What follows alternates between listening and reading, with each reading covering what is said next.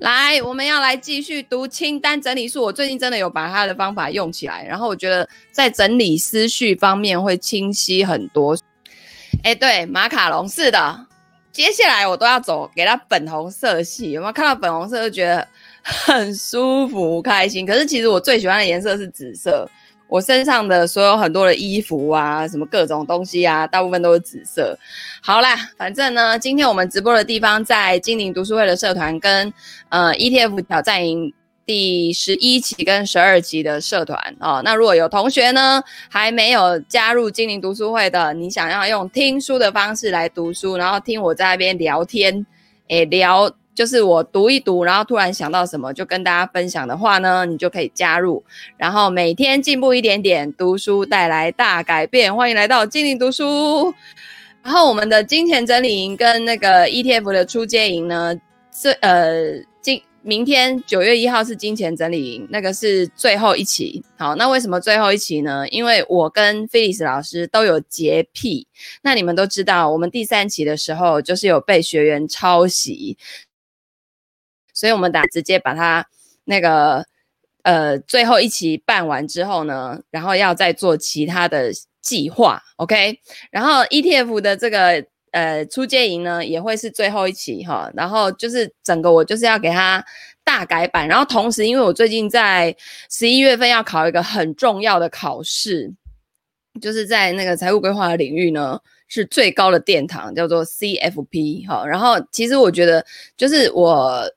在我自己的领域呢，我可能每每两年就要去 update 一次我自己专业领域的这些知识。为什么呢？因为包括你看年金的改革、退休的议题，这些东西随时都在变化。然后税的议题，这这个其实我们在呃我在个案的执行过程当中都会遇到，所以我要不停的去 update 我自己的那个。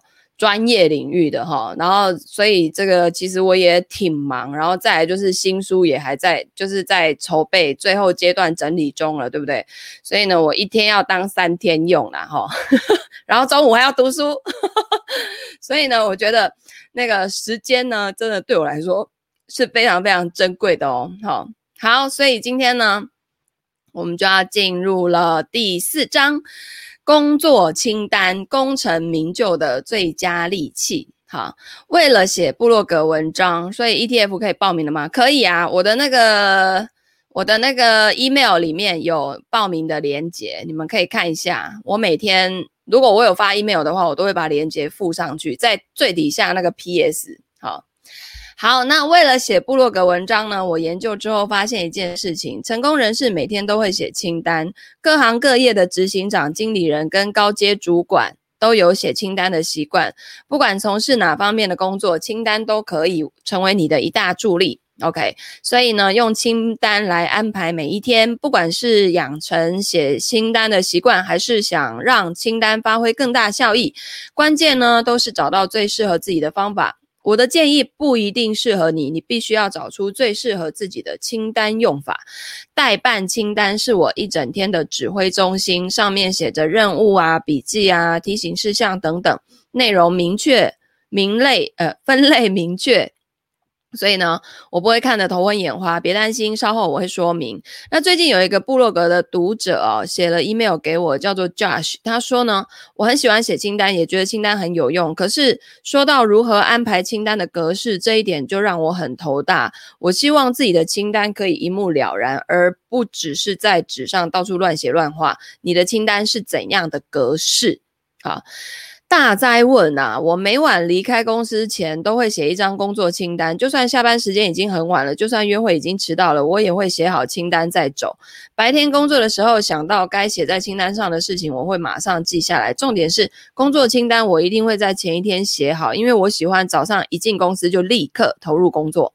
那工作清单是我的路径图，告诉我这一天的路该怎么走。因为有它，我早上进公司就不会那么焦虑，而且马上就可以进行第一项待办任务了。哦，所以我自己的习惯也都是前一天晚上，然后把明天要做的事情先把它列出来，这样我早上一起来马上。啊，不过我今天早上起来起来之后呢，因为我大儿子今天是暑假的最后一天啦，明天就要开学了，对不对？所以呢，他就心血来潮说他想要出去骑 U bike，去我们家旁边就是那个河滨嘛，河堤，然后就是叫我叫我川伦老师带他去。然后呢，可能因为太阳太大了，而且呢，他已经从五月中我们那个第三级防疫到现在宅在家里宅了。两三个月了嘛，对不对？所以那个肌肉有点无力，所以他骑没两下子呢，大概不到一个小时就回来了。回来之后呢，我就叫他跟我一起一起跳了半个小时的伦巴，然后我跳得超起劲，他还说：“妈妈你好疯狂。”然后我就是要让他喷汗嘛。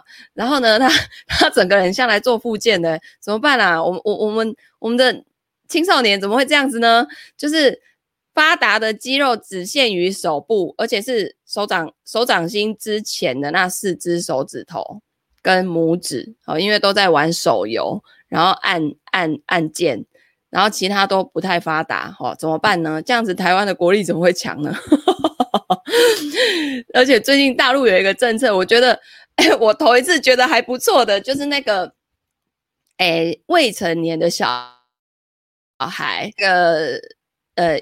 游戏公司只可以在五六日，呃呃周诶是五六日嘛哈，周末，然后呢八点到九点之间提供一个小时的服务，其他时间不可以哦。啊，我觉得这简直是帮很多家长 解决了不想要让小孩一直看手机的烦恼哦。对，但是这个这个你就变成还要再帮他安排别的活动，然后不然小孩子就在旁边，我好无聊，我好无聊，妈妈我不知道要干嘛。这是最恐怖的哦，因为他用手机在养小孩。但是我真的觉得呢，嗯，如果你真的要陪小孩的话，你就是要全情投入的陪伴他，然后你们可能要找一些共同的事情一起做。像我儿子刚刚跟我说，他之后想要去日本留学，那我觉得日本还不错啊，又干净，对不对？然后。各方面的都蛮先进的哈，所以我就说，诶，那你可以先从学日文开始。所以呢，待会我就要来找一找，有什么是那个可以可以学线上 日文。现在不知道有没有线上学日文的哈，大部分都看到英文，比较没看到日文。好，所以呢，在前一天把它写下来，然后呢，早上就可以开始直接投入我今天要干嘛了。你就不用在那边想啊，我今天要干嘛？而且你都还没有想完，你就又被很多事情给打断。就是这个讯息来又看一下，那个讯息来又回一下，然后你就又开始投入焦头烂额的一天，然后都没有按照自己的计划在走哈。那我会用笔记本把明天要做的每一件事都写写成工作近一页，格式如下：第一个。最上面写日期，之后如果要回头找资料比较方便。第二个，隔天要做的每一件事都要巨细靡遗的写下来，包括每天的例行公事。相信我，一定会出现令你分心的事情，所以有写有有保佑。而且呢，多写几项就能多享受几次划掉待办事项的快感。呃，我后来比较不喜欢用划掉的，因为。我写的字划掉之后，我有时候要回来找资料的时候会看不清楚，所以我都是直接打叉，前面直接打叉。我是用那个子弹子弹笔记的那个方式，用一个黑点嘛，然后你完成之后就打叉，这样子。好，然后但是这个作者他喜欢用一个格子，然后你也可以打勾，这样啊，比我比较不喜欢划掉，因为后来你整个一直画画画画，那本子看起来就很乱哦。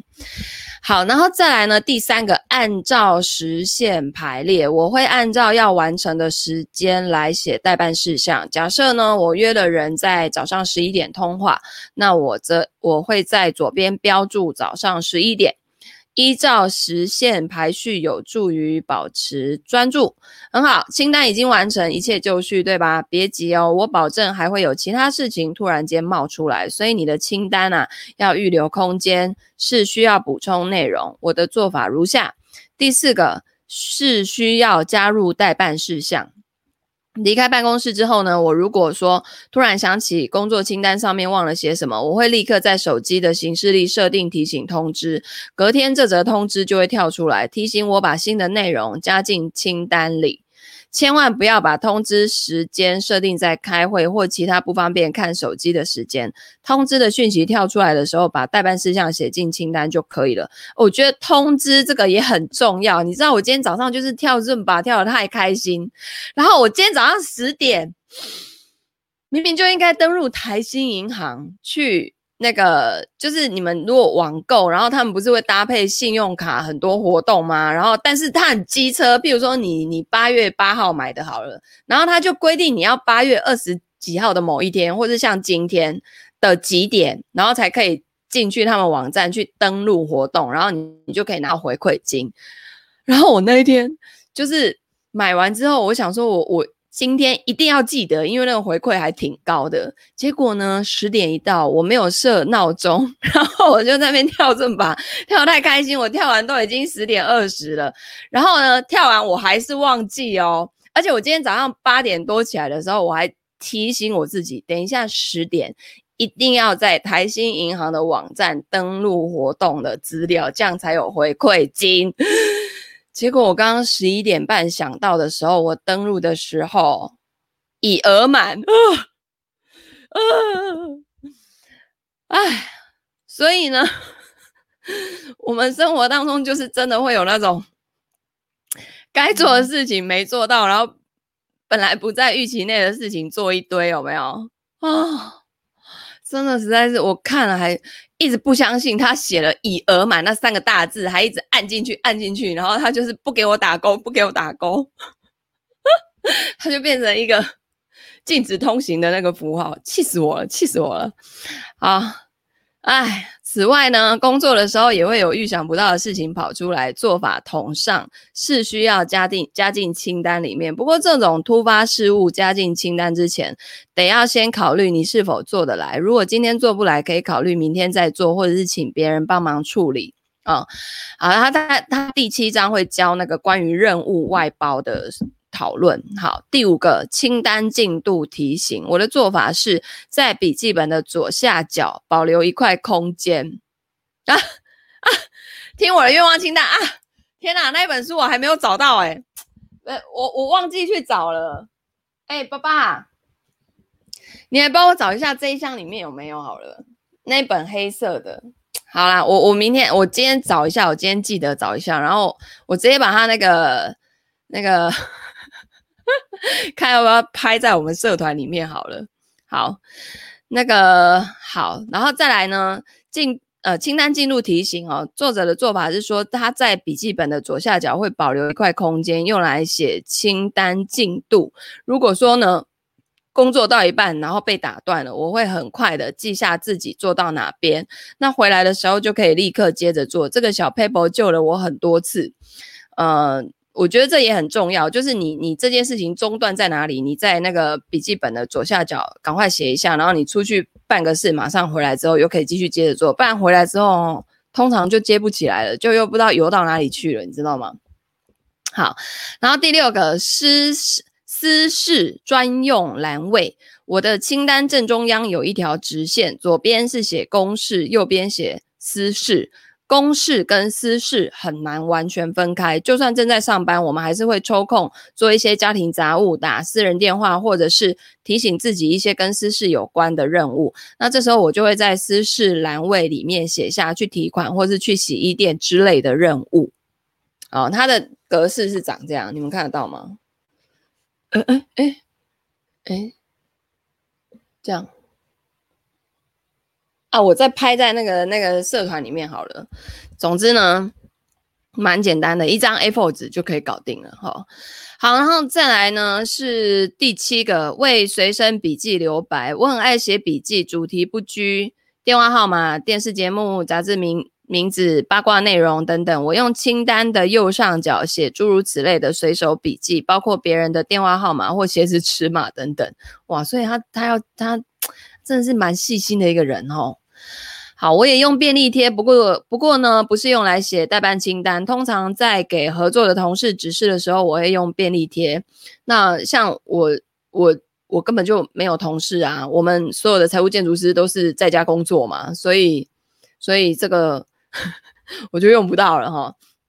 好，例如呢，当我交办一项任务的时候呢，我会贴一张便利贴，写着周一使用，或者是润稿后复印。我用便利贴通知对方该做什么事情，不过我我确实哦也会用便利贴写特定的短短的待办清单。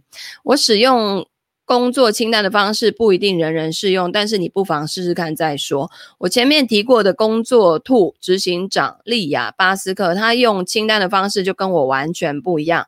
他是每天早上写工作清单。他曾经为我的部落格写过一篇文章，文中提到我进办公室做的第一件事情就是坐下来列出今天要做的事。此外呢，在开主管会议之前，我也会先写一张确认清单，确定所有的相关议题跟重要事项都没有被遗漏。好，这边有个小撇步。如果下班之后呢，有两三件不能忘记的事情，我会写在便利贴上，然后贴在手机背面。有几个聪明的设计师推出跟 iPhone 一样大小的便利贴，叫做背贴。那这个品牌呢，就有这样的产品，为写清单省了不少力。它这边有个 QR code 哦。呃，我再把那个网址贴上去好了。好，安排会议，丽雅提到一个有趣的主题：会议该如何安排？当然要用清单啊。我的部落格跟这本书都找过几个 实习生帮忙。然后呢，我每次跟他们讲话之前，都会先写清单，先花几分钟思考一下开会的目的，讨论起来会更有重点。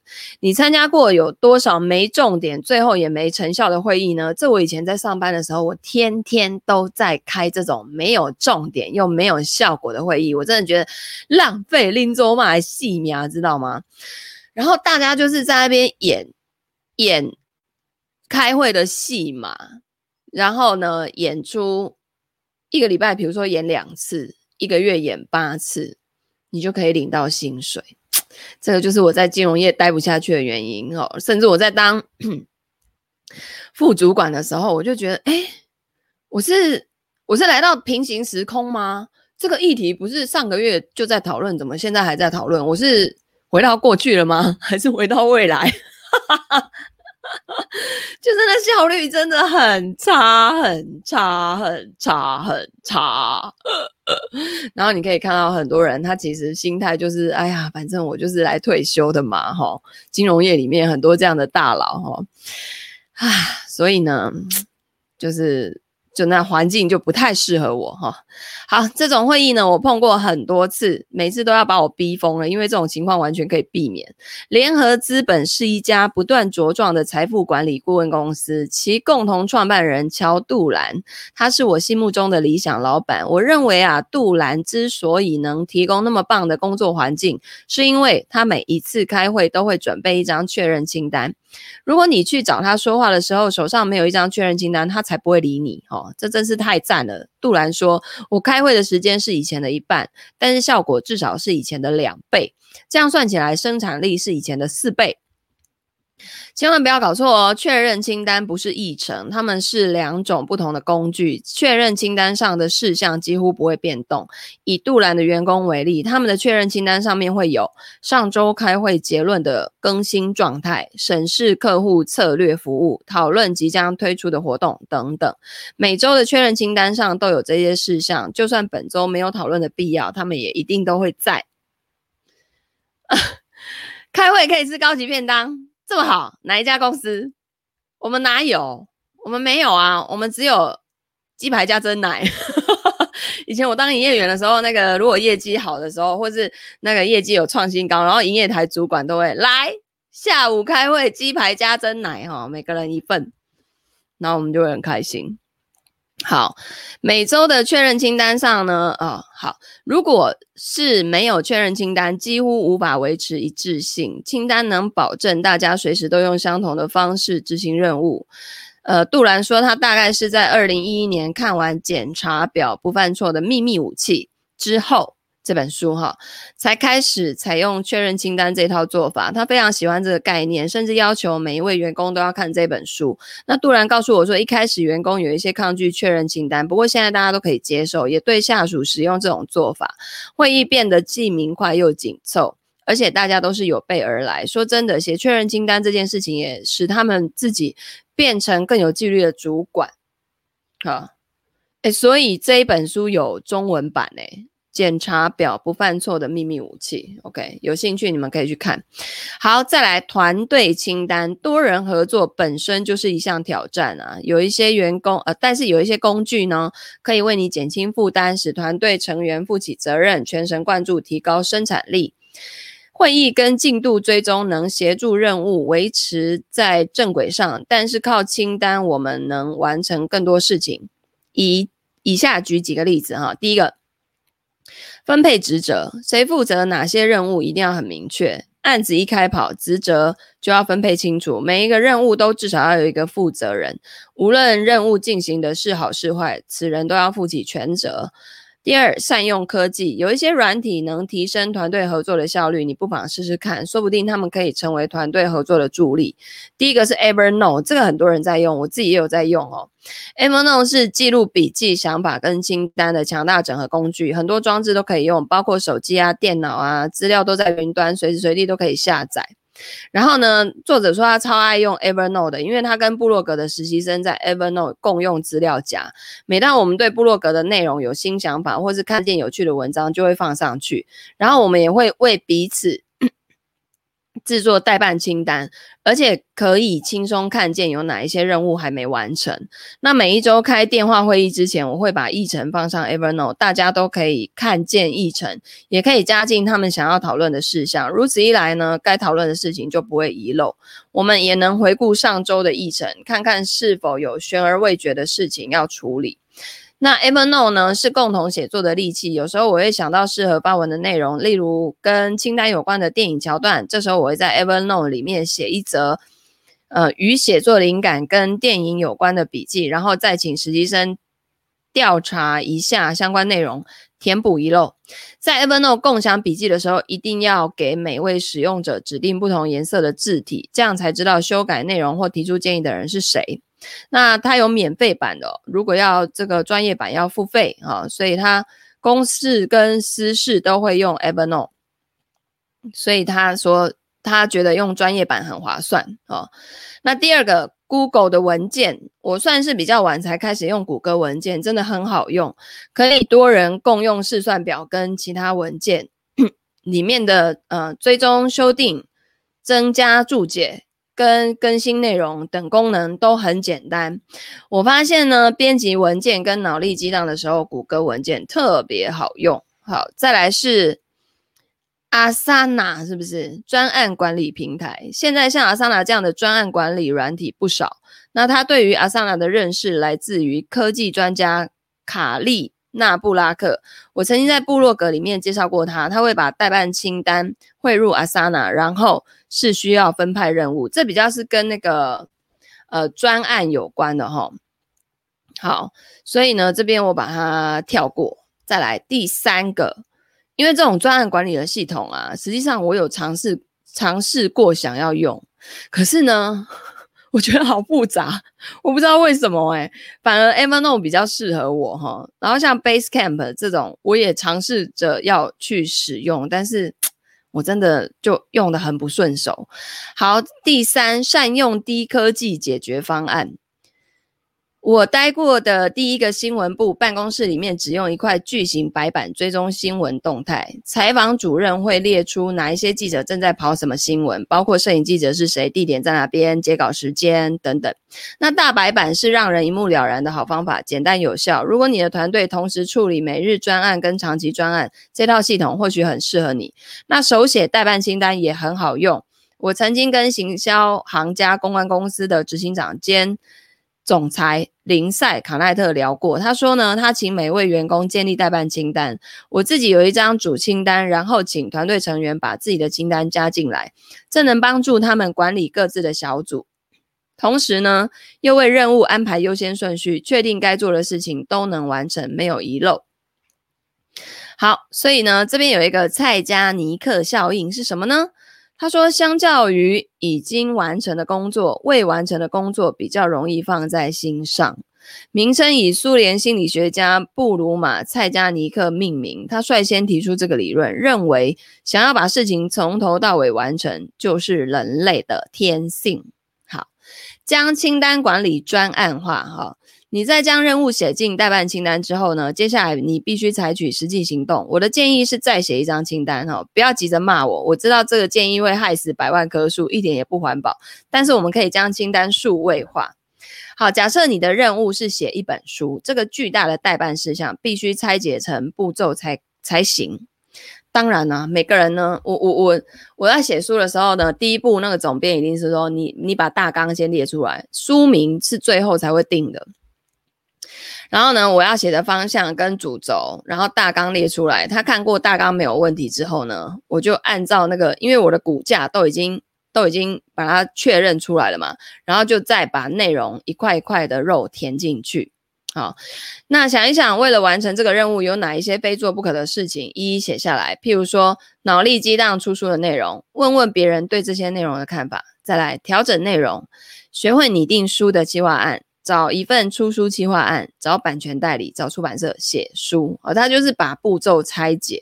啊，那你写书的时候还可以再拆解。你第一章要写什么？然后素材在哪里？第二章要写什么？然后呢，你现在对第一章如果没有灵感，你可不可以从第三章开始写？可以。好，就是不要被自己给局限住了。你有任何的想法都先写，因为其实那些想法是很散乱的。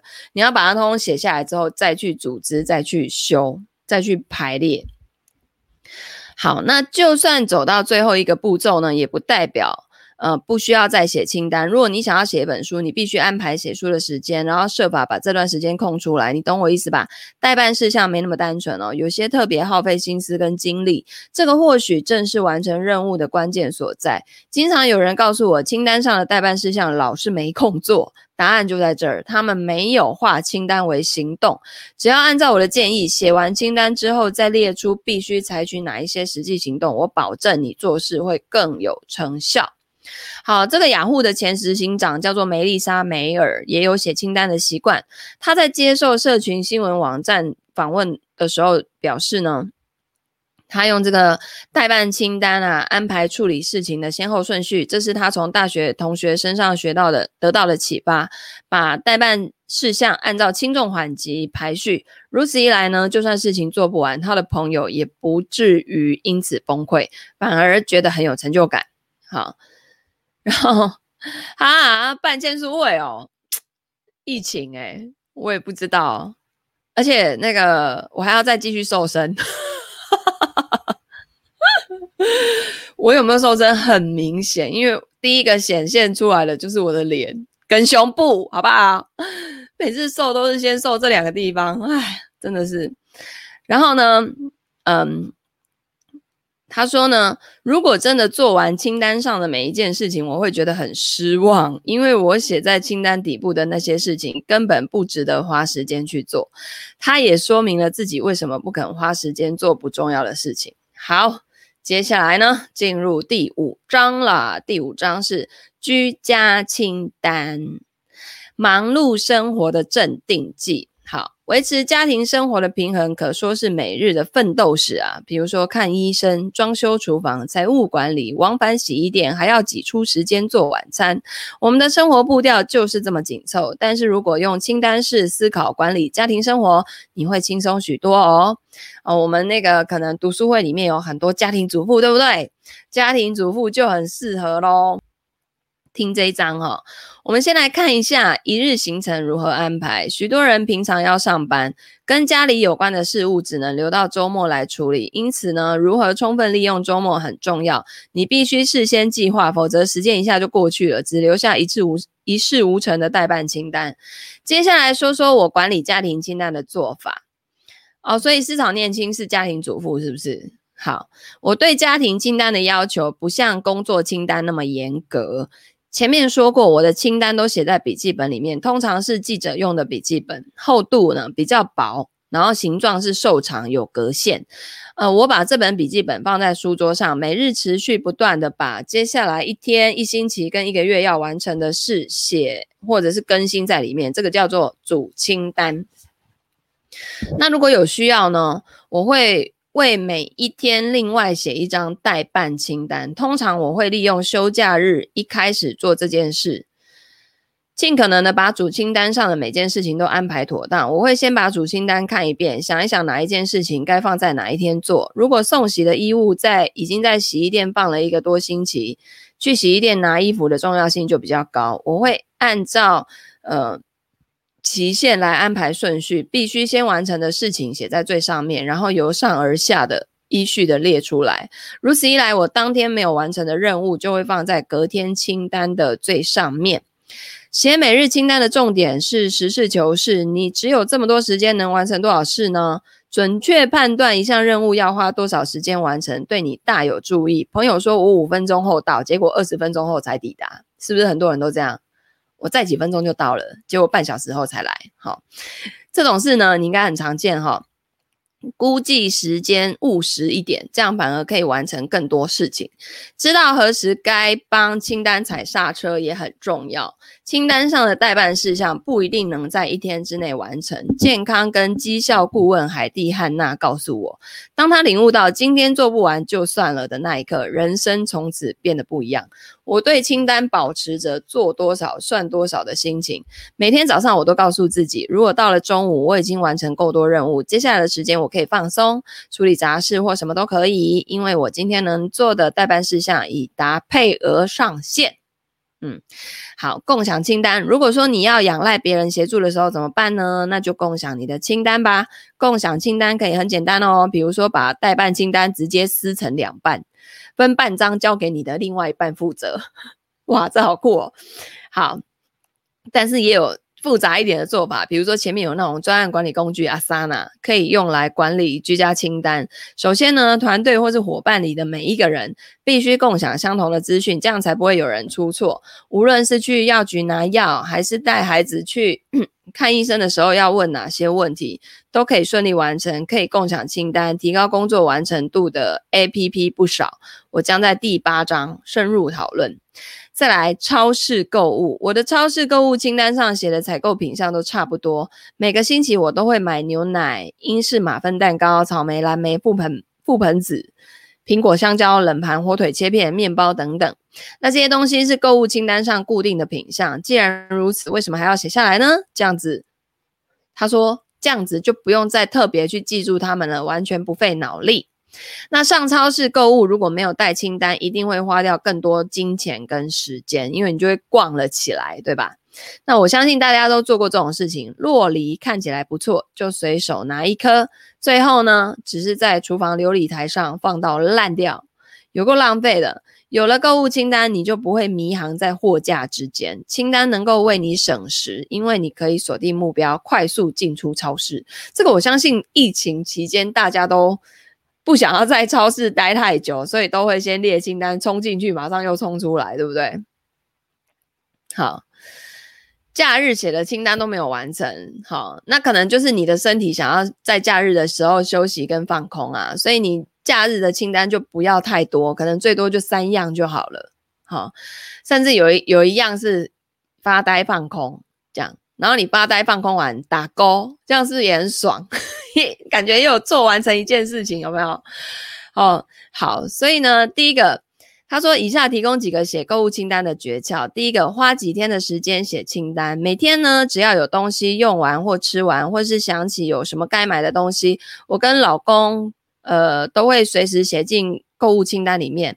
那一想到就写下来，这样才不会忘记。这个就是昨天我我跟传伦老师去全联，就两个真的是。”我真的觉得，就是以后会不会是两个痴呆老人走在路上啊？就是传伦老师已经念很久了，因为他很喜欢吃生辣椒，就是酱油里面，然后直接辣椒切切断，然后直接丢进去。然后那个我们去吃姜母鸭的时候，不是都会有那个一罐是整罐是酱油里面加生辣椒那种，然后你就可以捞，然后那个辣椒就会酱油很辣，然后辣椒也很辣这样子。然后呢，那个传伦老师就很爱吃辣，所以他那个辣椒捞完了，可是酱油还一堆，所以呢，我们两个就一直说，哦，辣椒没了，辣椒没了。就昨天就是去全联，就逛了一大圈，然后买了各种各样的东西哦，甚至买了那个莫名其妙的酒精，酒精的那个擦擦擦桌子的那个纸巾。然后呢，最后到要结账的时候，我还说啊，我们忘了买辣椒。然后传伦老师，传伦老师就说：“哦，对吼。”结果呢，又去看看别的东西，哎，结果后来回到家，辣椒 还是没有买耶，是不是很像痴呆老人？然后而且回来之后都还没有发现辣椒没有买哦，是大概过了几个小时，然后传伦老师就说：“我们还是没有买辣椒，超好笑的。”所以这就是不写清单的后果啦。哎呦，可怜哦。现在人的记忆力到底怎么回事？是不是因为我们的眼睛被太多东西给拉住眼球了，所以常常会忘记自己真正要做的事情是什么？啊，我真的觉得大家都在迷航，你知道吗？所有人都是诶、然后你如果可以很专注的人，基本上都是成功人士，就是你的事业各种各方面，你都会有一定的水准在。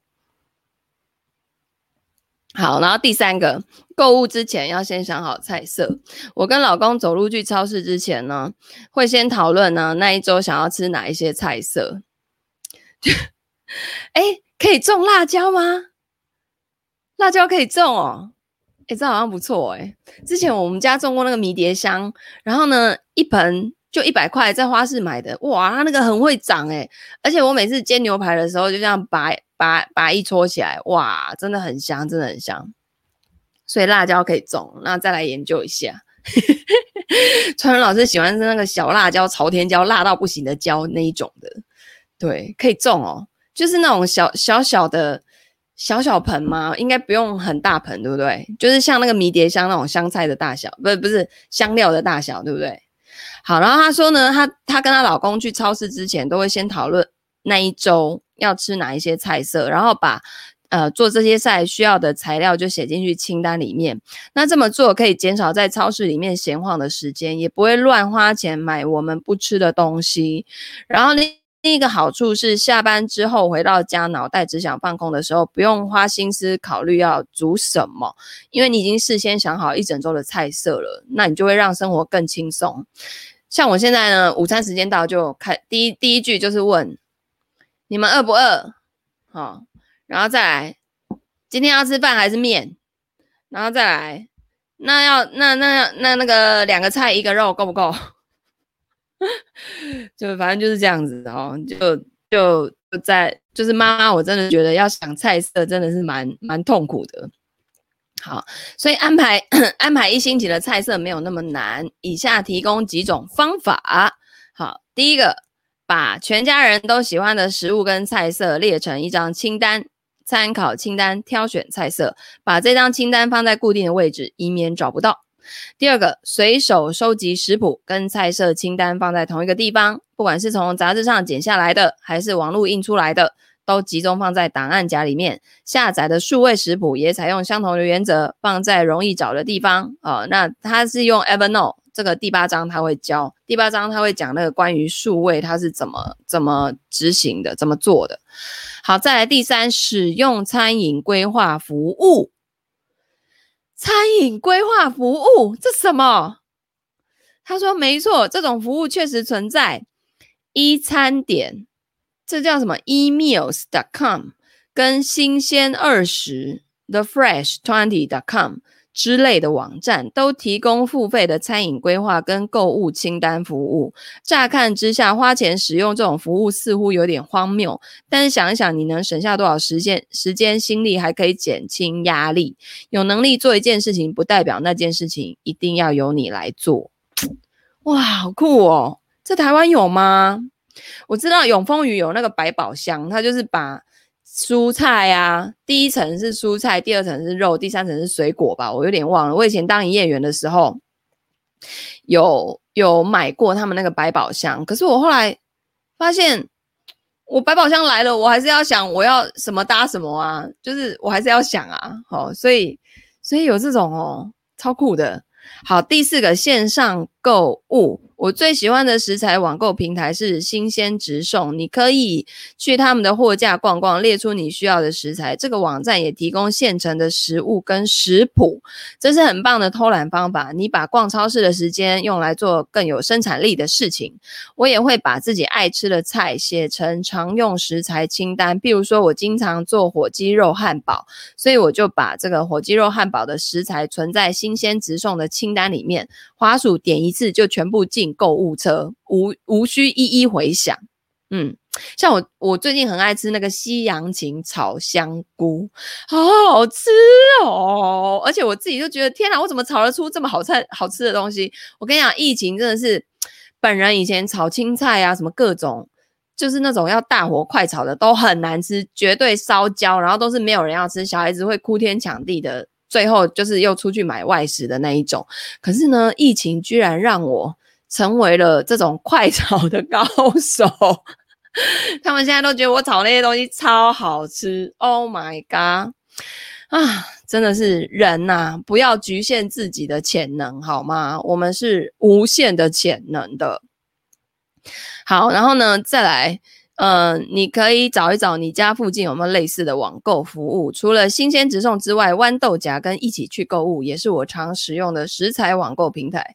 呃，现在台湾的网食材网购平台也多了去了，对吧？啊、呃，我前几天才在那个 Momo 买了一堆生菜跟一堆肉，就是跟一堆蓝莓、覆覆盆子、什么什么黑黑栗醋、黑醋栗，反正就是那那种吃那种莓类。莓果类的东西，然后而且是要那种嗯原食材的，不是那种加工品的哦。